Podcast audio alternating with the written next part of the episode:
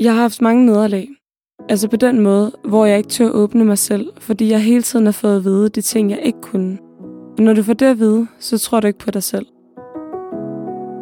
Et af idrætsprojektets tilbud hjælper unge, der ikke går i skole, men som er motiveret for at gennemføre 9. klasses afgangsprøve, med at gennemføre og få den. Det at gå fra ikke at have noget skolegang, eller meget pletvis skolegang, til lige pludselig at starte i en 10. klasse eller på en erhvervsuddannelse bagefter, så er man lige pludselig igen en aktiv del af vores samfund, og en aktiv del af, af et mega positivt fællesskab til en videre vej i sit liv. Du lytter til Idrætsprojektets podcast Tro, Håb og Fællesskab, hvor vi går i dybden med Idrætsprojektets arbejde. Jeg hedder Nikolaj Rosler. Velkommen til.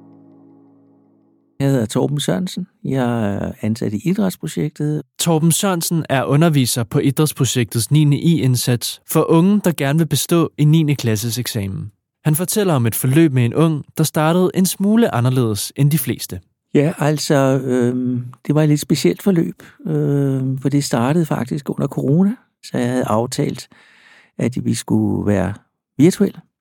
Og det betød jo så, at der skulle ringes, øh, vi skulle sidde ved hver sin computer, der var lidt udfordringer og praktiske ting, men, men øh, det lykkedes mig at få skabt øh, kontakten til ham, og øh, han var der de fleste af gangene, når jeg ringede, og ellers så kunne jeg ringe til mor, og så fik hun fat i ham. Øh, han ville ikke have FaceTime, men øh, fordi jeg havde ham mistænkt for at ligge i sin seng, men det gjorde jo ikke noget, bare vi lavede dansk. Og så startede vi sådan lidt med, en, vi lavede et docs-dokument, det kunne han finde ud af, og så satte han, så øh, lavede jeg en lille diktat og sagde, hvordan går det egentlig, hvad er det egentlig i skolen og sådan noget. Jeg vidste jo ikke noget, for det eneste jeg får at vide, det er, at jeg bare skal tage ham i 9-9. Så jeg ved ikke noget om hans faglige niveau, jeg ved ingenting. Mit navn er Lea Smykker, og jeg er afdelingsleder i Idrætsprojektet, og jeg har været i Idrætsprojektet i snart fem år. 9. I, det er et tilbud, som udbydes af Idrætsprojektet i samarbejde med Københavns Ungdomsskole, om at øh, unge kan få en 9. klasses uddannelse øh, på en ikke-traditionel måde.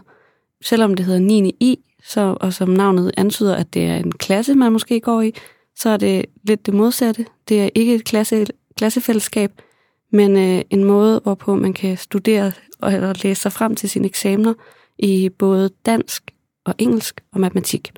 Det er øh, en-til-en undervisning med idrætsprojektets undervisere, øh, som underviser i hver af de fag, og øh, det er individuelt tilrettelagt undervisning også, så hvis du har brug for at ekstra meget dansk undervisning, så er det dansk, vi lægger størst vægt på, og mindre på de andre, øh, og vice versa.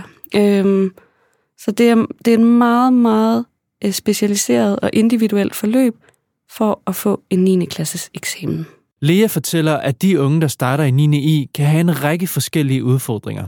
Men fælles for dem alle er, at de ikke har færdiggjort folkeskolen. Der kan både have været stor problematik med skoleværing, øh, at man simpelthen ikke har gået i skole i flere år op til, øh, også bare for nuværende. Det kan også være, at man har prøvet mange forskellige skoletilbud, øh, om det er almen, almen folkeskole, specialskoler, dagbehandling, og man ikke har fundet noget, der virker, øhm, eller man ikke formår at møde op på det tilbud, man har. Øhm, der er også nogen, der er så udfordret af for eksempel diagnoser, øh, at man er meget øh, hjemme hjemmegående, eller hvad kan man sige, øh, er hjemme, øh, for eksempel hvis man har angst eller noget, og man ikke har været øh, måske uden for en dør længe. Det kan også være nogen, som øh, faktisk har prøvet at tage 9. klasse før, og er forbi 9. klassetrin, men aldrig har fået taget den eksamen, der gør, at de måske kan komme videre til det, de gerne vil. Øh, fordi den jo er adgangsgivende for så mange ting, om det så er en erhvervsuddannelse, eller en gymnasiel, eller en, hvad, det, hvad det nu kan være. Jeg har haft et forløb i idrætsprojektet. Dem, der underviste mig, bakkede mig op på den måde, at de roste mig rigtig meget og imødekom, hvor jeg var henne, for at give mig nogle succesoplevelser. Vi startede helt fra bunden. Og selvom det lyder lidt absurd, bare det at lave plusstykker, start der, og så lige så stille og roligt sætte barrieren lidt mere op, og så lidt mere, og så lidt mere, så jeg fik den succesoplevelse. Og det gjorde bare, at jeg også turde udfordre mig selv lidt mere og lidt mere, og til sidst var det direkte til eksamen. Selvom forløbet med Torbens Ung var en smule anderledes end normalt, så handler opstarten altid om det samme, nemlig at spore sig ind på den unge. Og jeg spurgte ind til interesser og hvilken type film han så og sådan noget. Og så, øh, mens vi stadigvæk var under nedlukningen, så så vi øh, sådan en film om noget gangster. Jeg kan simpelthen ikke huske, hvad den hedder lige nu. Øh, men, men sådan gangstermiljø, bandemiljø og sådan noget, den så vi sammen, sådan at... Øh, at vi startede, sagde, nu starter vi, og så sagde jeg så stop, eller han sagde, hvad sker der lige her, og så snakkede vi om det, og, og han havde en, nogle udfordringer med, at han var sådan, havde jeg fornemmelsen af, var sådan lidt øh, påvirket af det der bandemiljø. Så hans værdier var nogle lidt andre end mine, øh, og det fik vi så snakket om, og, og så... Øh, så begyndte vi faktisk kort tid derefter, så begyndte vi så at mødes fysisk. Da Torben havde skabt en relation til den unge, begyndte han lige så stille og roligt at kunne se en udvikling. I virkeligheden var han ikke fagligt udfordret. Altså, man kan maksimalt sige, at han var måske en lille smule doven, altså fordi altså, han havde ret lidt ved det, så at øh, for eksempel, det, da vi sad, det var så stadigvæk under corona, kan jeg huske, at han sad og skulle skrive sådan en skriftlig fremstilling i dansk, hvor han skulle skrive ud for et, et emne og en tekst, så skulle han skrive noget ned. Og i starten, der skulle han mere eller mindre have mig til at diktere det hele. Øhm, og så gad jeg ikke det mere. Så sagde, det sagde jeg til ham, så nej, altså, det er jo dig, der skal skrive, det er jo ikke mig. Jeg kan jo ikke sidde der til eksamen og skrive. Og, Åh, oh, okay, hvad, hvad, hvad synes du så? Og så begyndte jeg at stille spørgsmål, og så svarede han, så siger jeg, du skal skrive det ned, ikke? Du skal skrive, du skal ikke fortælle mig det, det kan du ikke gøre, vel? Du skal skrive. Og det er ikke holdt hårdt, men så efterhånden, så begyndte han også selv at tro på det. I idrætsprojektet hedder de voksne normalt trænere, men i 9. I er trænerne byttet ud med undervisere. Underviserne de er sådan meget specialiseret inden for de forskellige områder. Vi har jo dansk, engelsk og matematik, og der sørger vi for, at underviserne og vi kalder dem undervisere øh, i idrætsprojektet, fordi de i fleste, i de fleste tilfælde er lærere, øh, men vi har også undervisere, som er universitetsuddannet i enten dansk eller matematik, eller hvad det kan være. Så det er ikke alle, der er uddannede lærere, men de har en universitetsuddannelse i det fag, de underviser i. Men selvom underviserne er mere skoleorienterede end i andre indsatser, så kan de sagtens tage brug af idrætsprojektets metoder om at bruge aktivitetspædagogik. Man lærer meget med at sidde en til en i forhold til at være sidde i en, sidde i en klasse.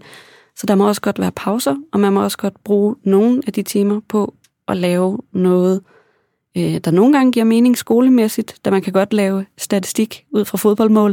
Øh, man kan også godt lære noget om dansk ved at lave en opskrift og læse en opskrift, og igen også på matematik.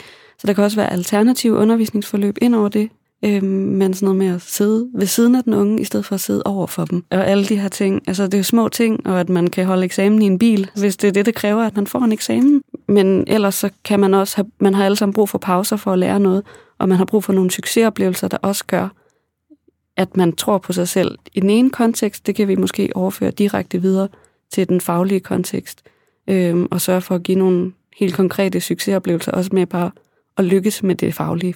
Men de unges liv stopper ikke efter, at de er kommet igennem 9. klasse. Derfor samarbejdes der på sidelinjen om at sikre den unges fremtid. Alt efter, hvornår vi får dem i forløbet, så kan vi også nå at få etableret et godt øh, kan man sige, samarbejde, netværkssamarbejde også med både familie, nogle gange også den distriktsskole, de tidligere har gået på, i forhold til erfaringsdele, men også en UU-vejleder, for at finde ud af, hvordan skal din uddannelsesplan se ud efter 9. Hvordan ser den ud nu i, du går ind i, men også, hvad skal der ske bagefter? Hvilke muligheder får du, når du har fået den her 9 Så det er ikke kun os, der sidder med det arbejde med den unge, men vi får også deres distrikt UU-vejledere, uddannelsesvejledere, med på den her vogn, og får sådan så hele netværket omkring den unge arbejder sammen om, vi får en 9. klasse, men der skal også være noget til dig bagefter. I dag studerer jeg til pædagog og bruger mange af de ting, jeg lærte i idrætsprojektet. Især det med ikke at give op. Det har gjort, at jeg har fået mere blod på tanden og tør udfordre mig selv endnu mere. Og så der med at vide, at det er okay, at jeg ikke er god til matematik. Det er fair nok. Det vigtigste er bare, at man gør det så godt man kan. Og det mindset har jeg ikke haft før. Men jeg har også lært rigtig mange ting personligt, og lært at kunne takle rigtig mange ting i rigtig mange sammenhænge. Da coronapandemien begyndte at slippe grebet om vores frihed, begyndte Torben at mødes med den unge. Da vi mødtes, så mødtes vi i Nørrebrohallen fysisk, for han boede ikke så langt derfra, og så øh, gik vi så altid, holdt vi en pause, og så gik vi, og da det blev forår, så satte vi os ud på en bænk, som det var knaldhamrende koldt, men han havde altid så mange frakker på, så han frøs ikke. Det var kun mig.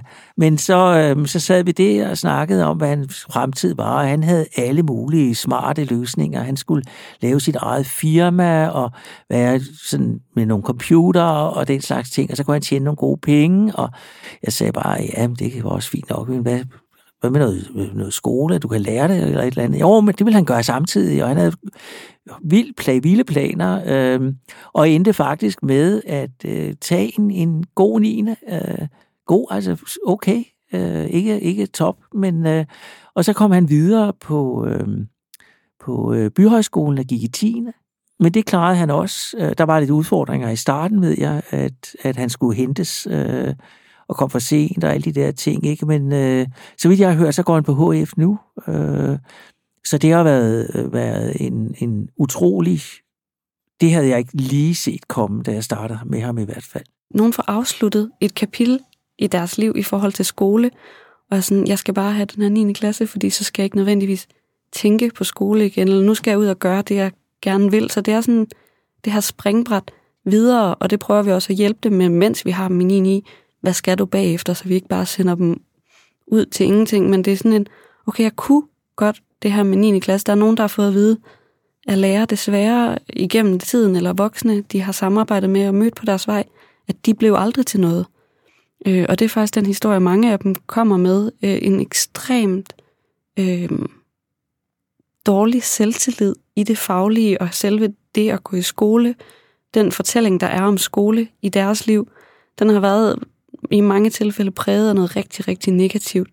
Og der, øh, der synes jeg, at rigtig mange er sådan næsten helt overrasket på deres egen vegne over, at de, rent, at de rent faktisk gjorde det, og de fik den 9. klasse og kom igennem det her, for så at kunne komme på en 10. klasse, som er adgangsgivende til en ungdomsuddannelse. Derudover giver det de unge rigtig meget på lang sigt. Ligesom med, med meget andet i idrætsprojektet, så, så brobygger vi jo til positive fællesskaber. Øhm, og der mener vi jo, at det, at man har en uddannelse øh, og har sin 9. klasse, kan netop gøre, at man bliver inkluderet i det, der hedder skolefællesskab eller uddannelsesfællesskaber fremadrettet. Og det er jo mega, tror jeg, mega øh, sådan empowering for dem at sige, okay, nu har jeg faktisk et ansvar i mit voksenliv, og nu står jeg her, og jeg kan faktisk vælge. Folkeskolen har ikke været et valg. Nu kan jeg faktisk vælge noget. Der har indtil videre været 20 unge, der har fået deres 9. klasse eksamen igennem 9. i. Og alle, der er startet, er endt med at bestå. Og for Torben er det kæmpestort at se de unge lykkes. Jamen, det er jo fantastisk. Altså, det, er jo, det er jo simpelthen... Øh, det, det er jo en, han er altså en drøm, der går i opfyldelse hver gang. Ikke? Altså at følge, følge den udvikling, der sker med den unge, fra at de meget ofte kommer med et meget øh, lavt syn på sig selv øh, og deres evner og kunden, til at de nogle gange står og ærger sig over, at de kun fik fire og ikke syv. Øh, det er jo fantastisk altså, øh, at de er lige pludselig endt et helt andet sted end, ja, man kan sige, en systemet havde ventet af den. Det var alt for den her episode af Tro, Håb og Fællesskab. Du kan læse mere om 9. i ved at klikke på linket i episodebeskrivelsen. Den unge stemme, som du hører her i podcasten, er indtalt af en professionel speaker og er baseret på et interview med en af idrætsprojektets unge. Podcasten er produceret af Kontekst og Lyd. Mit navn er Nikolaj Rosler. Tak fordi du lyttede med.